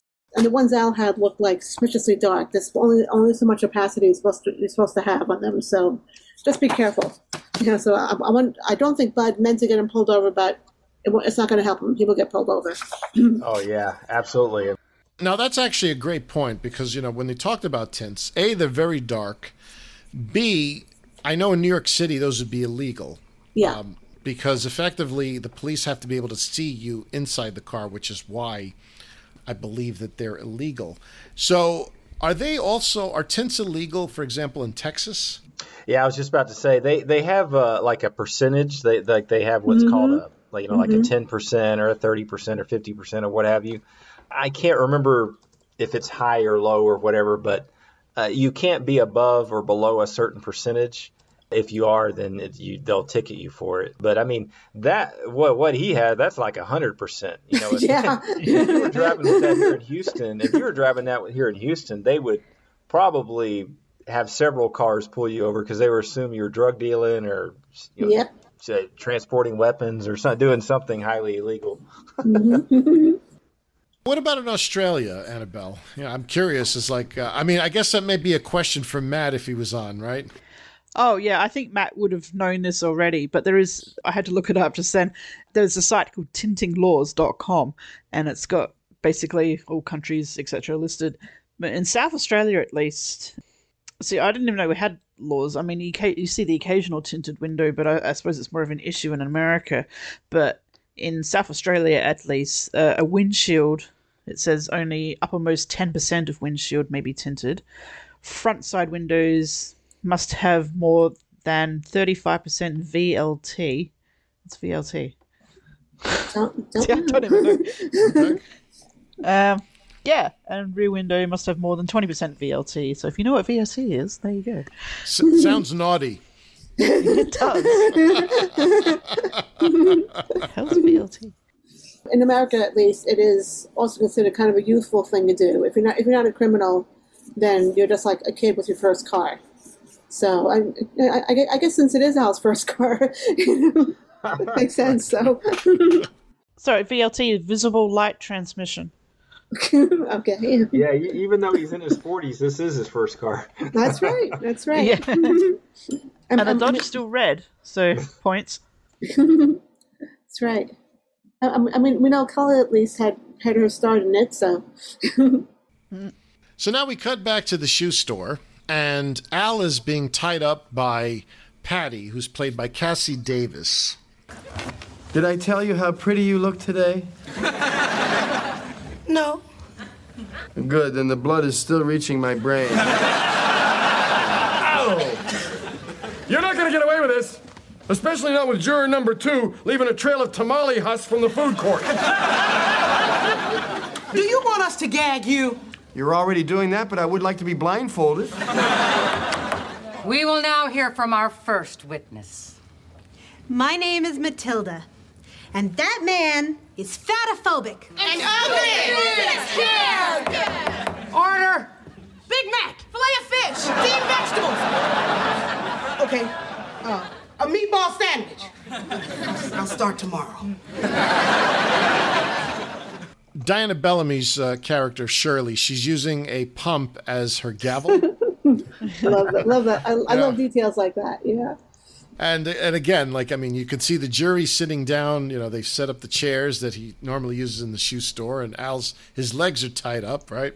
and of course, he still has to continue to insult them. But this joke about order in the court, and all of a sudden, you know, they're all uh, yelling out there like McDonald's orders. Yeah. Right? Kind of, kind of reminiscent of that time uh, Kelly goes, "I'll have a cheeseburger." yeah. Although it's like you know, the uh, Patty goes, uh, you know, steamed vegetables, and then uh, Gwen looks over to her and is like, "No, it's like, it'll be a meatball sandwich, and she'll start tomorrow." You know, That's, that's right. yeah, you know, and it's like I've always, I, I think we've said this before. I mean, for any of these women who've appeared on the show, it's like, I mean, you got to have a good sense of humor. I mean, because obviously, you know, they're they're pointing out that they're overweight, right? But I mean, they're going along with the joke, right? And uh, I think when we interviewed. Um, Jennifer Lyons, I mean, that's one of the things she said. It's like, you know, you, you have to have a thick skin or it just sort of rolls off of you, right? Yeah. If, if uh, you know, because otherwise you wouldn't be doing it. Oh, exactly. definitely. and, and another thing, it was like the, uh, oh, I'm forget, Luigi, you're much better at the names than I am. But the one where Al had had to take three plus size models in his car for carpooling. Ride scare. Yeah, ride scare. Listen, you give me too much credit, Carolyn. You got to go straight to the source, right? Okay. I'm sorry. okay. Okay. Remember, she's the walking library, according to Michael Moyer, right? That's right. That's right. Put that on my tombstone. Yeah, I'm just a degenerate, according to Ritch Shydner, right? That's that's that's praise. Yeah, I just want to say, like, I just want to say, ju- just like those models, these ladies, none of them are slops. They're all nicely dressed, have good hairstyles. A, a couple of them are sneaking snacks when they shouldn't, but other than that, they're very ladylike ladies. Except for the, Yeah. except for the ones that are tying up, you know, tying Al up and stuff. but so so so, so I, I think that's how I think it kind of links into what Luigi was saying. You know, they went on the joke. So now we have our first flashback, and that's a flashback with Matilda. I first came to Gary's about two years ago. I don't understand it. I was a size six before aerobics class. All that jumping must have expanded my foot. Then I see you must have fallen on your butt a time or two. How dare you say that to my face? Well, I'd say it behind your back, but my car's only got half a tank of gas. What do you say to that, Bundy? Well, I, I'd say I use heroic restraint, much, much like the witness's girdle. For every insult, you lose a free meal. Oh, come on, I didn't mean it. Haven't you ever had something just slip right out of your mouth? Mm, I suppose not. And that's from season 10, episode 2, A Shoe Room with a View. and again, like this is on like those Al Bundy's best insults or reels that you find on YouTube. So now we cut back to Diana Bellamy, and uh, she's saying that uh, you know what what do you have to say about it, Bundy? We find out that she rips every single coupon every time Al does uh, an insult. So uh, this is going to be a very insult heavy because effectively they have to show her continuing to rip coupons, right? He has a lot of coupons. Well, he probably had some in the register too, but when he first took them out of his pocket, I was like, "No, Al, don't show him that. Don't show him the coupons. 'Cause now, now they have leverage over you." Right. Come on, it's, it's not like I say this stuff all the time.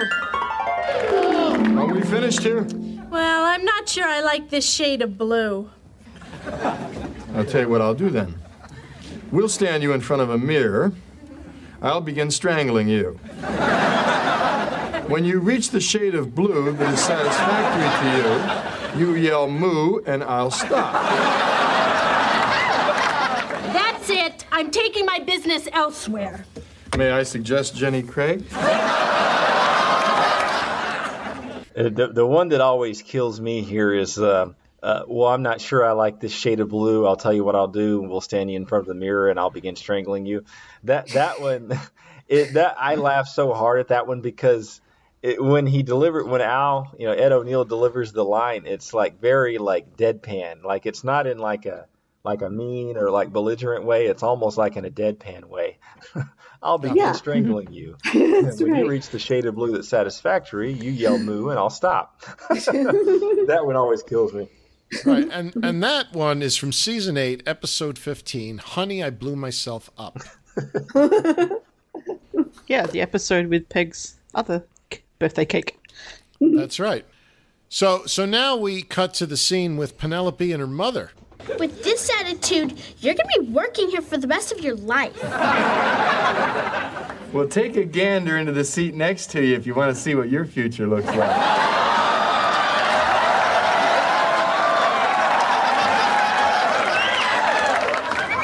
Penelope. Let's go someplace where they treat us with respect. Uh, try the moon, you'll way less nerve. Now, again, and this is one of those ones. I think it's like the first one in those in that reel of you know Al Bundy's best insults, right? it's talking about the moon, and that's from season eight, episode twenty-one, Nooner or Later. That's right. And then we cut to another one with Al and Dexter trying to get the shoe on the woman's foot. I mean, she doesn't say anything, and Just a second here, pick. God, get the. Dexter, get the tranquilizer gun. I'm afraid we're gonna have to tag and release this one.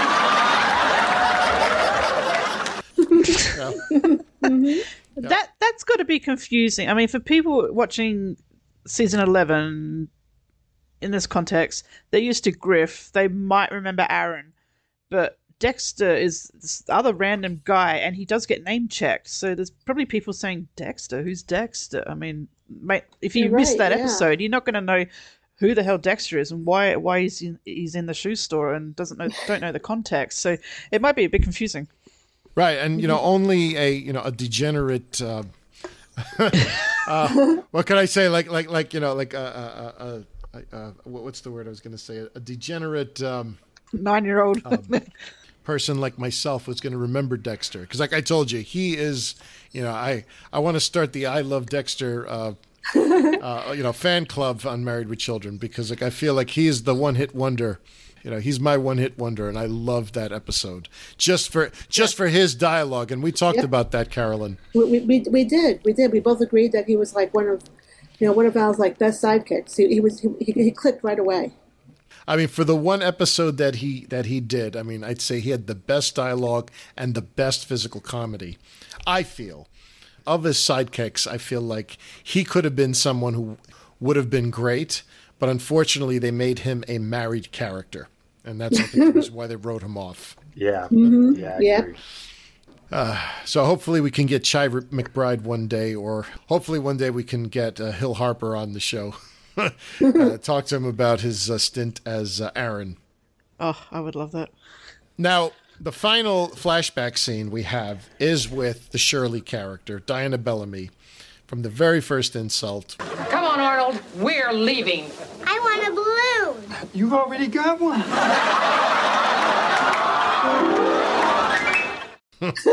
so, so that goes all the way back to the pilot.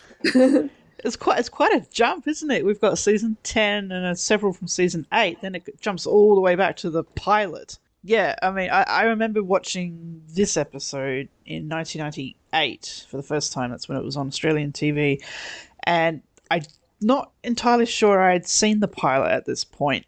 I must have, but I, I, I didn't have it, and I was missing the first three seasons, but I had seen some of it.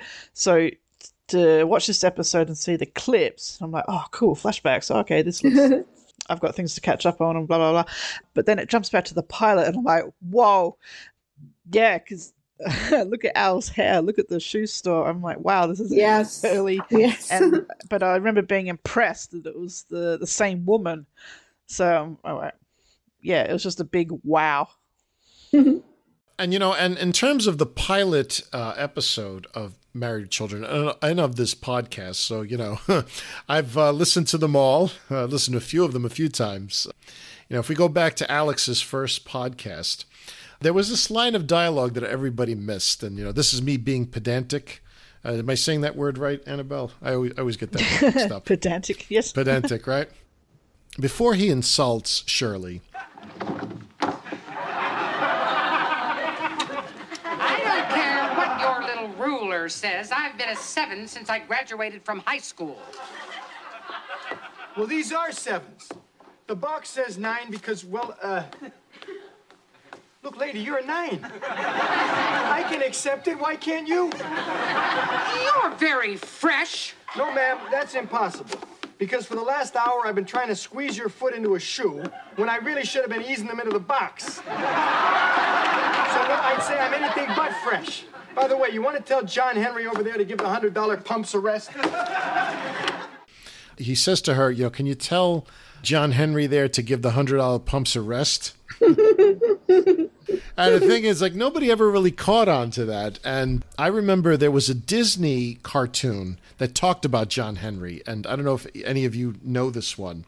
The man that invented the steam drill, he thought he was mighty fine. John Henry drove 150 feet, the steam drill 109. The steam drill 109. The captain said to John Henry, I believe that mountain's caving in. John Henry gave a long, lonesome cry. Why, it's only my hammer sucking wind. That's only my hammer sucking wind.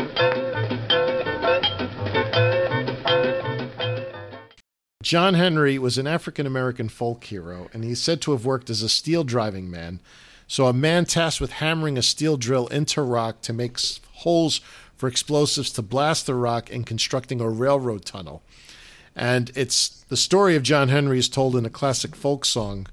So, it's almost like he can work harder than the machine you know, and that's how I remember like the Mhm. Disney thing. So, you know, when Al is being sarcastic to the kid, he's like saying like the kid is hammering that hundred dollar pump, you know, the way John Henry did, you know, like you know, like almost relentlessly. So, I thought that that's pretty funny. So, I mean, like when I heard that dialogue the first time, that's what I remembered. I remember that Disney cartoon, and I'm laughing at it. So, I just wanted to call that out to everyone.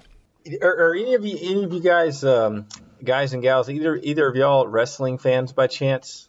Not really, sorry.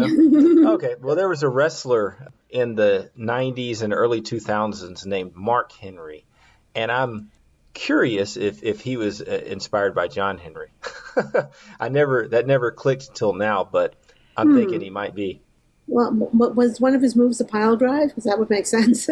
Uh, yeah, I mean he was a huge, really strong black guy, so. and you it know, could have most been, it could have been mo- a tribute then, yes. Yeah, I mean, you know, most wrestlers use fake names, or they use, you know, they don't. Most of them don't use a real name. So mm-hmm. I'm thinking he might mm-hmm. be inspired by John Henry in some way or the other. It could be. Well, there, there was a black gentleman named Joshua Henry who's starring on Broadway right now in Into the Woods. So it's real. It's a real name too. Yeah. Actually, you know what? I just looked him up. Mark Henry is actually his real name. Oh, he, there you he go. was a uh, a former power lifter and Olympic weightlifter, strongman, and professional wrestler. cool. He's in his 50s now, so he's I don't think he's wrestling anymore, but he was this guy's built like a Mack truck. There's a film called John Henry 2020. I haven't seen it, but I just noticed it stars Terry Crews, and that sort of fits perfectly from what everyone's been saying. Oh yes, that that would be yes. He'd be perfect. Yeah. So now Shirley's ready to announce her verdict, and Al calls her Judge Cheeto. no more. No more. I can't take any more. Feeling bad, aren't you, Mr. Bundy? Oh, my my coupons. You are incorrigible. All right, I am ready to announce my verdict. Now, just a second, Judge Cheeto. now, I demand equal time. Speaking of equal, you really ought to try some. oh, I just I just got that. Sorry, go ahead. Chris, I mean, this is uh, Chris will like this, You, yeah. you, you, you love this cru- true crime stuff. So, what, so what? What about Judge Cheeto that we should know? So that's a reference to Judge Lance Ito, who's best known for presiding over the criminal trial for the O.J. Simpson murder case, which was held in L.A. Superior Court back in 1995. His name is Lance. Yep. Lance. there you go. There's another Lance reference too. That's funny. That's right. Yeah. Charlie keeps uh, ripping the coupons, and he says that he uh, demands equal time. And who shows up but Peg? I would give you equal time, but who would be so loathsome and horrid as to defend you? Oh, Thank God you're here. Gee, Al, you really are tortured by your customers. We are trying to teach this man that his behavior towards us is unacceptable. But a better use of time would be to teach each other the words, no thank you, I'm full. Does he ever stop? Only in bed. But then he never really gets started, so it's. Peg, Pig, tell him about the time I let your mother come live with us. I'll take care of this. You can't believe how rude he was to her. So she's big boned as well. You know, inside her, there's a thin woman just dying to get out. We all say that. No, there really is. Last Thanksgiving, she ate my Aunt Edna. I told her not to stand so close to the pies. That happens. I lost a kindergarten class that way.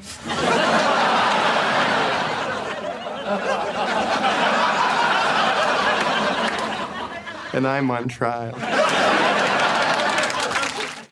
Who would be so lonesome and horrid?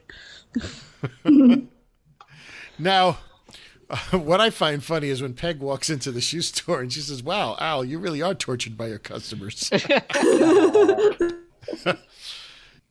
so, Well, you, you have to wonder how many a fat lady walking into the shoe store today stories she's heard over the years. right. And she doesn't come into the shoe store very often. No. No. Yeah, you know, I, one of the things I put in my notes is that it might have been funnier and more ironic if Marcy would have came in and defended him, because everybody knows Al and Marcy hate each other, and, and you know, interestingly enough, we don't we don't actually see Marcy in this episode since Amanda Bearse is directing it. That's that, that's right. We, we hear her for one line and that's it. Yeah, it would have been interesting uh, because, heck, I mean, you know, you know, I think if I'm not mistaken, we would have to sit down and tally this, but I think Marcy might actually make more appearances in the shoe store than Peg does. You think about it, she comes up there quite a bit. That's true. Yeah. Interesting. As the antagonists, right? Yeah, definitely. Yeah. Whereas Peg's just too lazy. Right. So Peg takes the stand. And uh, we find out that, uh, and again, here's some continuity. Al says, Tell her about the time I let your mother come live with us. I mean, I don't know if he really, like, what's the word I'm looking for? Uh, allowed? he, he allowed it. She just showed up, right? yeah. Right. So that was uh, season 10. Hmm. Very recent, and God, yeah, she stayed for a long time, apparently. Mm-hmm. And then you know we have a a, um, a reference to last Thanksgiving when Peg's mom ate Aunt Edna. Now, the Bundy Thanksgiving was just a few weeks you know before. It was three weeks before this episode, right? Uh, was it four weeks? It was episode six. So I mean, yeah. th- there was no real reference to Aunt Edna. It was just Aunt Mattie's pie, and it was, really wasn't his aunt. So, unless it was la- the year before Thanksgiving, right? Well, it could be that, or, or it should have been talking about a Wanker Thanksgiving rather than a Bundy Thanksgiving. out, out of Wanker True. County. True. Yeah, good point. Um, yeah, I'm, I, I'm glad we don't get to witness a wanker Thanksgiving. But this episode was produced before the Thanksgiving episode, so again, it's just season 11's order being random, and also Oh. I think it's just it's just a random comment. I mean, the, season opener, Twisted, that had a reference to Thanksgiving as well. I mean, was it the this one, the previous one? I mean, whatever. Because Al hmm. says, I thought the turkey was a little dry this year. It's, well, no, it wasn't. you haven't had it yet. Y- Yeah, now Wanker County, the folks there are pretty weird, but cannibalism is a new one, but it seems to be accidental, so, you know, it could happen to anyone. Apparently happens to kindergarten teachers in Chicago too. Yeah, that, that, that was that was pretty random, yeah. right. So actually, Annabelle, these are your comments. So you want to uh, talk about that? Oh, it's just random comments. I mean, I mean, I always take note of uh, relatives, especially Peg's random family. But yeah, Al does one of those fourth wall breakages when he says he looks to the camera and he says, "And I'm on trial." Um, we get a few looks to camera in this season. Yeah, the, I mean, the largest woman there says she lost a kindergarten class to in a similar way. Just, yeah, wow. Yeah. We cut from the shoe courtroom to the garage. Okay, now brace yourself. I'm gonna pull it off on three, okay? Three! All right. Should we try the blowtorch again? Anything but that again. All right, well, I still think that the razor worked the best. I don't have any eyebrows left. Sure you do. Here you go.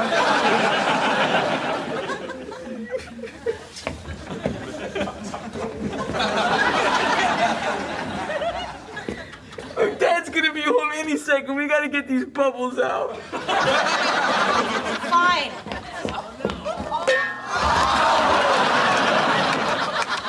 Good, bud. Nice time for a nap. Uh, bud? Bud, wake up! Oh, darn it.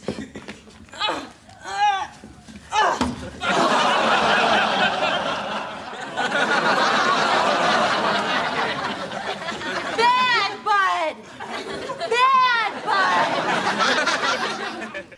I really love in this scene how Kelly is not as stupid as she appears to be. and now we go back to the courtroom. Mrs. Bundy, has your husband ever shown any compassion towards large women? Well, he did like that big mom on What's Happening. but then he even made fun of her. Traitor! Al, I'm under oath. Oath. You swore on a stack of pancakes.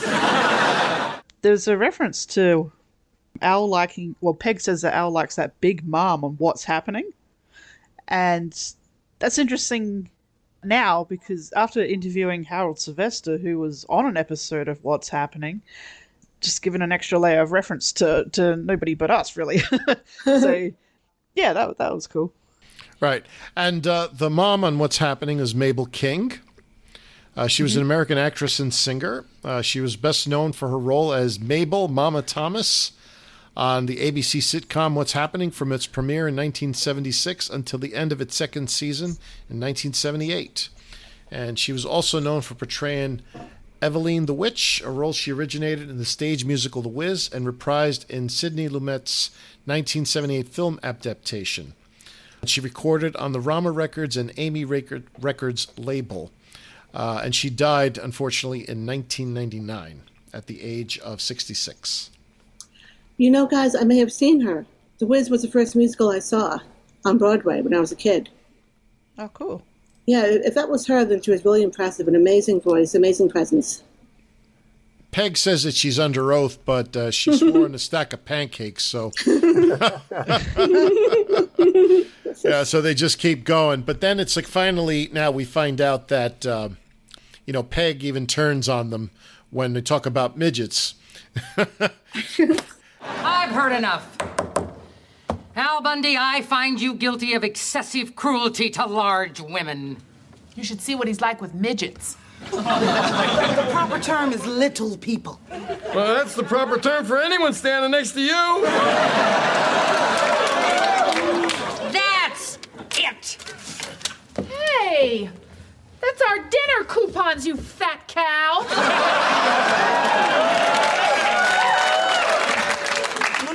We, we don't like to be called fat.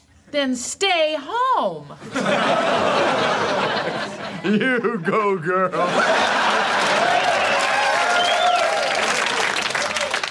And Patty says that the proper term is little people.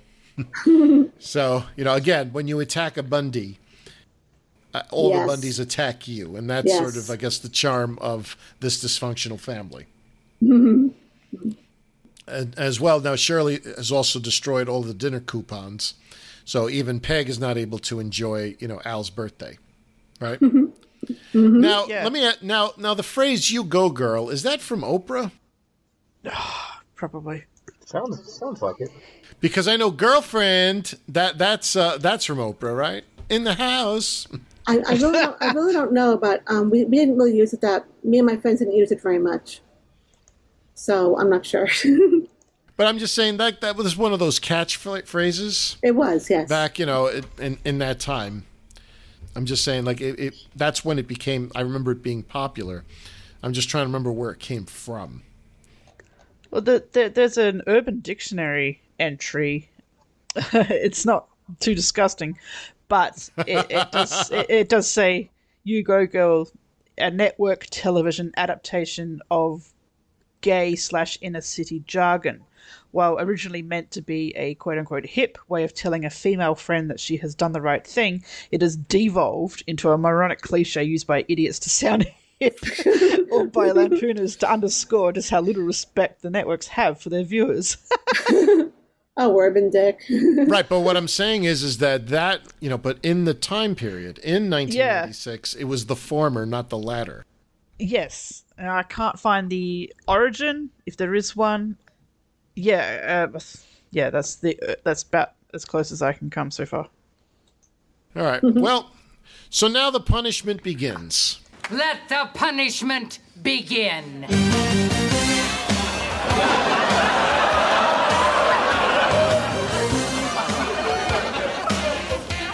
Since it's your birthday and you love the Jiggly Room so much, we decided to bring the Jiggly Room to you.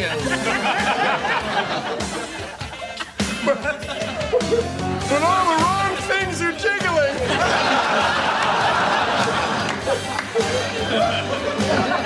no! Stop! Stop! Stop! I. I have a confession to make. Ah. I was once overweight. Yes, it's true. I was in my early teens. Blubber Butt Bundy, they called me. Used to stick notes to the back of my husky pants, draw mean pictures of me, put a cowbell around my neck. Kids can be so cruel. Those were my parents. So I guess what I'm trying to say is that I make fun of you because I'm trying to deny my own pain. So, yeah, I mean, they have that perfect music, right, for that. Back then, they wouldn't have needed a boombox. Because remember, no no phones yet, no smartphones yet. That- that's right. We've heard that music at the nudie bar before. Yes, Oh, yeah. we have. mm-hmm. For for the skinny women, yeah. Mm-hmm. That was the episode with uh, Pat Morita, if I remember correctly. Oh, that's right. That's right. Yeah, yeah. That is. Oh, it. with I think that Marcy was. on- it. yeah. I think it was the entrance music for Marcy. Yeah, it was also in um The Naked and the Dead, but mostly The Naked. Mm-hmm. On A Cup Night, I think. That's right. So, Carolyn, you've been in all these. You've been in a lot of these gems that we're talking about in this episode, huh? I, a few, yeah. no, but like I said, we, we definitely appreciate your comments on this and your thoughts. So, You go, girl. Yeah, that's right. so, so Al is horrified that uh, Gwen is stripping, right? Because he says all the wrong things are jiggling, and so now he makes a confession. You know, here's what I want to say about the confession. You know, looking at it the first time, it was almost like a standard sitcom. It's like, like in other words, the setup was yes. oh, he's confessing something. And it's like, oh, I'm sorry. It's like a peop- I make fun of you because people used to make fun of me and all that. And I'm listening to this. I'm like, something's wrong. Like, you know, I mean, To, Yes. to, to have been like you know like uh, again I was a freshman in college at this point in time. I'm like something doesn't smell right about this. You know, I, you know, and I was thinking to myself like for Al to have been overweight was this maybe something before he was in high school, right? Before he was the star football player. Like where the hell does this come from? Yeah, it, it was like not believable. It would have had to have been in like middle school when he was ten or eleven or something. And, and, and, and, and remember, we saw him at that age. Yeah, that's Right. true. We, That's we true. literally literally saw him, and he just seemed like an ordinary sized kid. Al Bundy, we are dropping all charges against you. Thank you, my metabolically challenged chums.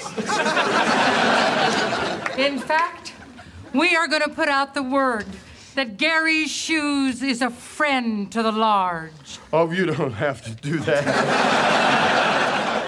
It's just nice to realize that we really are no different from each other. You're, you're, you're right. No, we're, we're exactly the same. Yeah, the only difference is I stopped eating.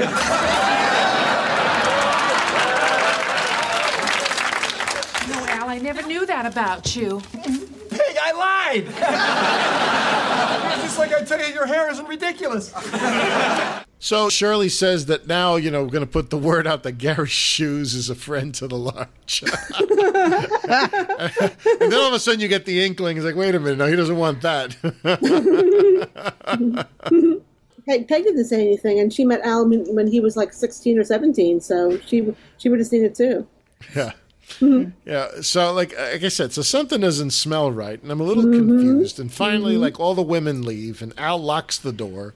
yeah, and he says that Peg, I lied. I think it's great to, to bring us back to uh, Better Call Saul. You know, it's a good thing that I had that reinforcement in my head because I was thinking this is where Saul came from. This is the kind of thing that Saul would do. the, the emotional mani- manipulation, just to wrap things up and get pe- get people out of your way. Say anything anything to them that they want to hear, that might Right. move them. You know, it- truth is well not secondary. It's like way way way down the list. I mean, and Al even sort of uh, confesses to Peg that you know he, he doesn't tell her that her, her hair looks ridiculous, right? yes. not not to her face. Yeah, he makes fun of her hair out behind her back. Yes. But most importantly, and there's something that we haven't been doing on this podcast in a while, and we have to apologize to our fans. We haven't been keeping track of sex points. And in this episode, Ooh. Peg gets the sex point. Now, I should be furious at you.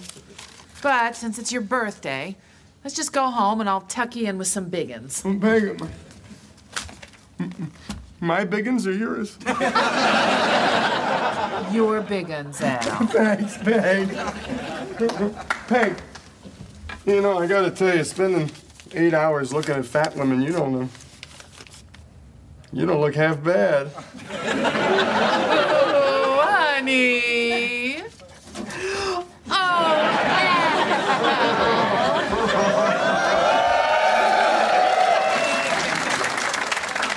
Pegs. Oh, Lance.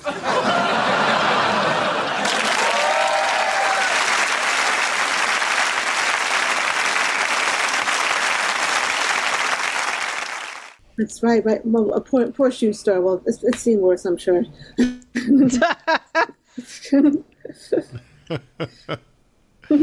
And again, you know, so uh, oh, Lance. that, that's right.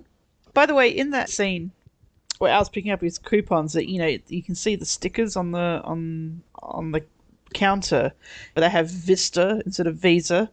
Oh. Um, but underneath there's a, a very obvious Mastercard substitute. I'm just wondering if anyone could make out what that said. It's very very small and hard to read, but it's clearly meant to be a, a Mastercard. But you just it's uh, it's it's too small to decipher.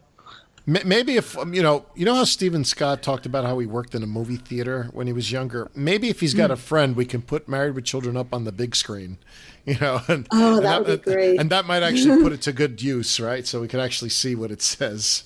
Yes, it says something master, I think. Master Cash, maybe? I don't know. So we have one final scene, and Jefferson and Marcy have some dialogue. Hey, how did you replace Dad's window so fast? Jefferson, get out of the tanning bed. Someone stole the window to my Mercedes. Happy birthday! Ta-ta! Hey, thanks, kids. Hey, this turned out to be a pretty great birthday after all.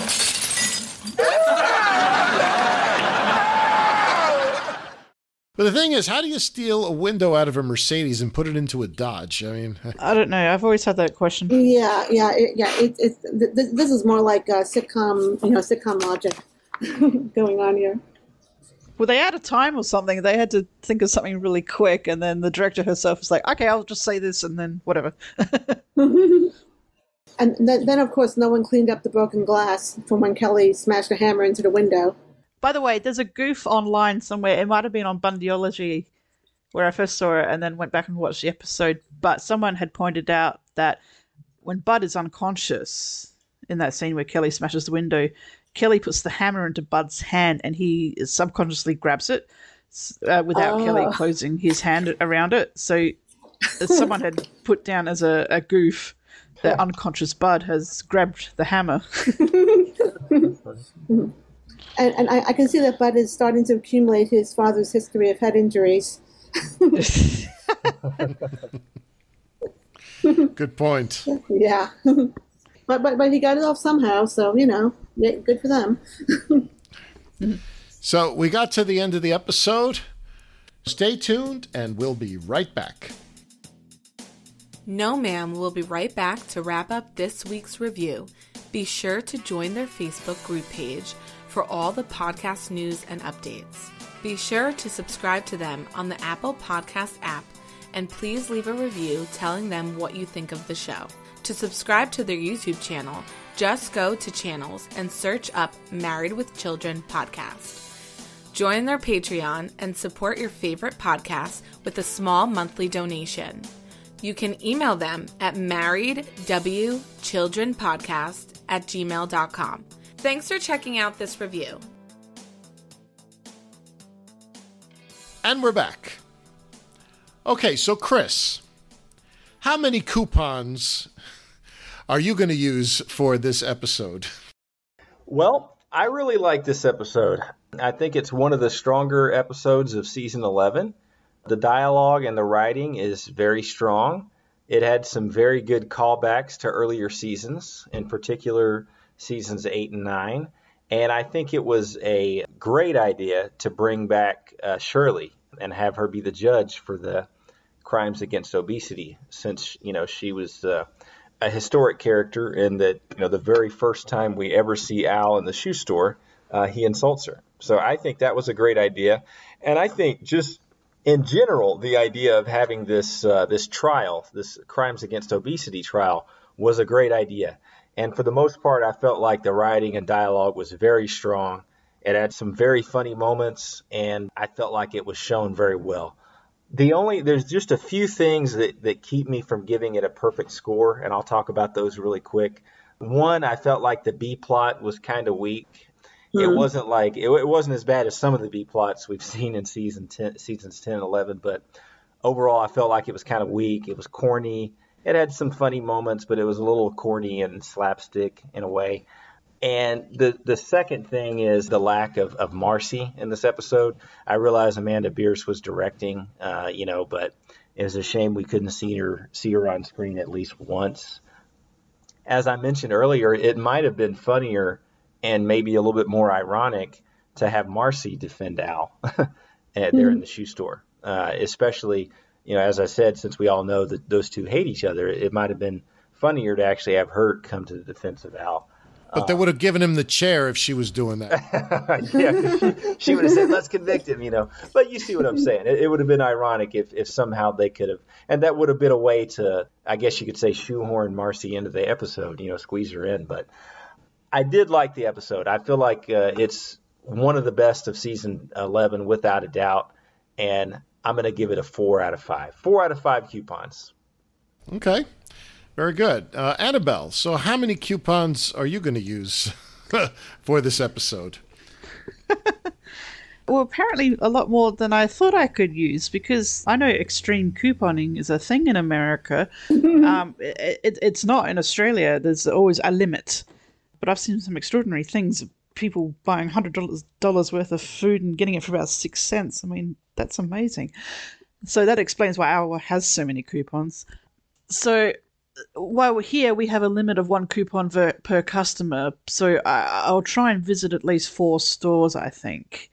Mm-hmm. so, like Chris said, this is definitely one of the better episodes of season 11.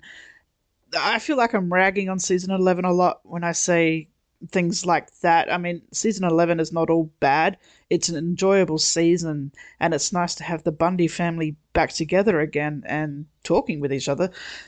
It's just not the same old faithful married children, blah, blah, blah. I mean, we'll get into that more, I think, when we do the season wrap up. But this is this is one of the better episodes, and it's really great to have flashbacks, and they don't overtake the episode, but they they help it.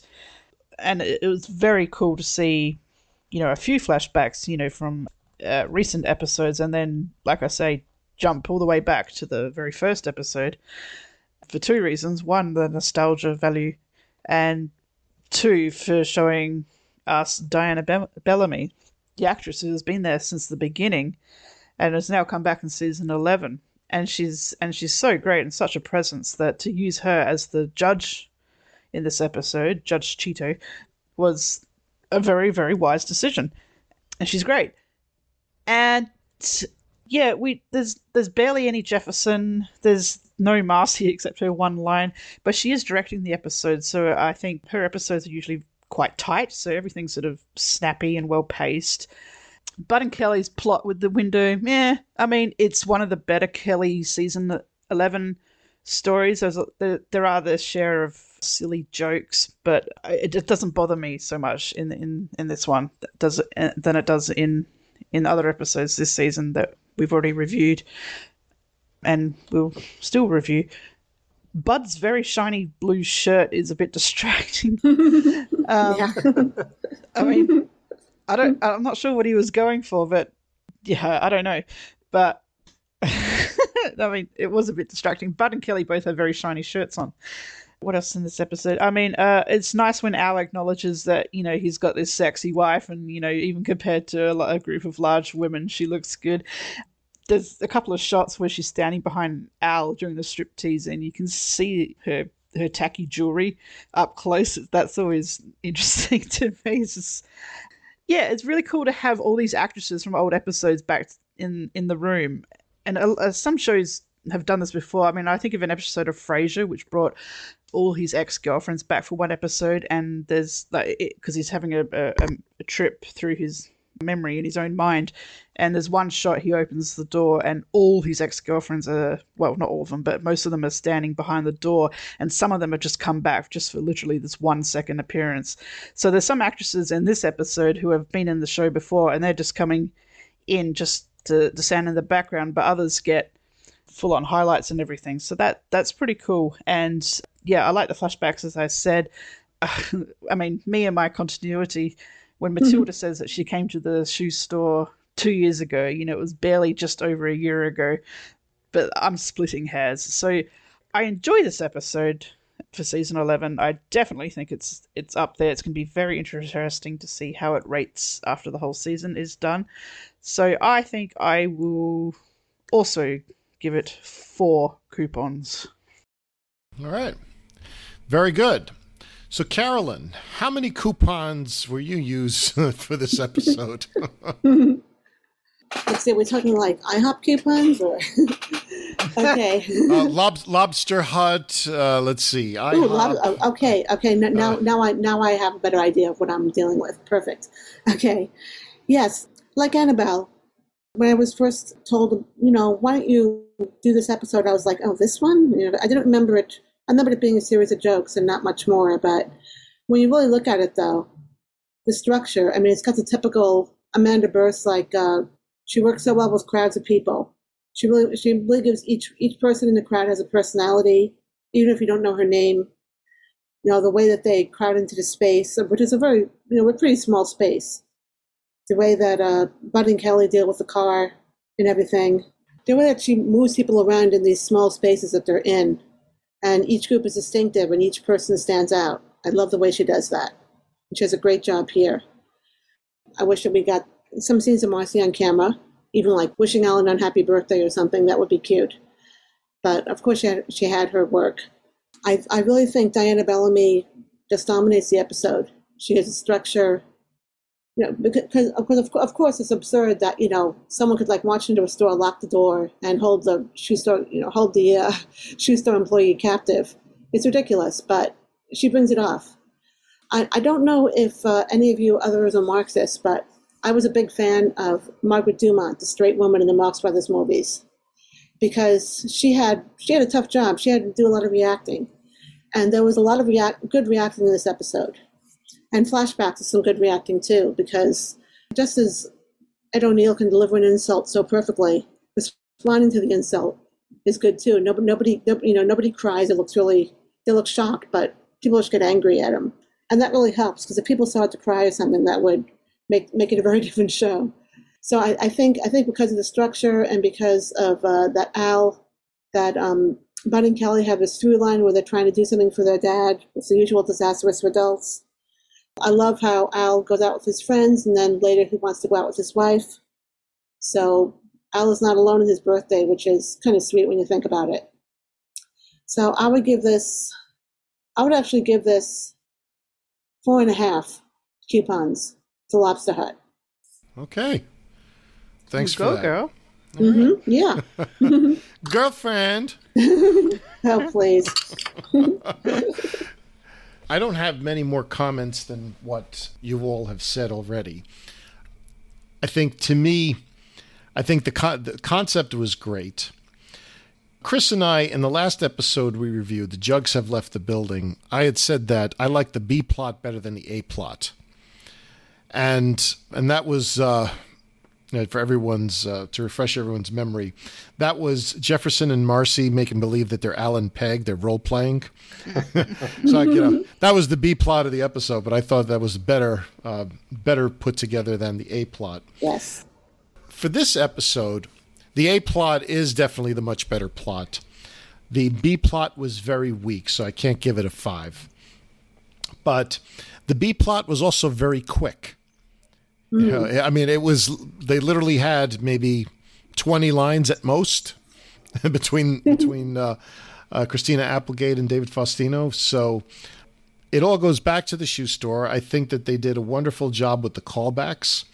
Even just when I reflected on it, I was like, oh my god! Like every single coworker, Al's coworkers is actually on screen. We see that person, even if even briefly. Yeah, that's so, cool. So that's one part. Again, the only episode of Married with Children where you see that inadvertently.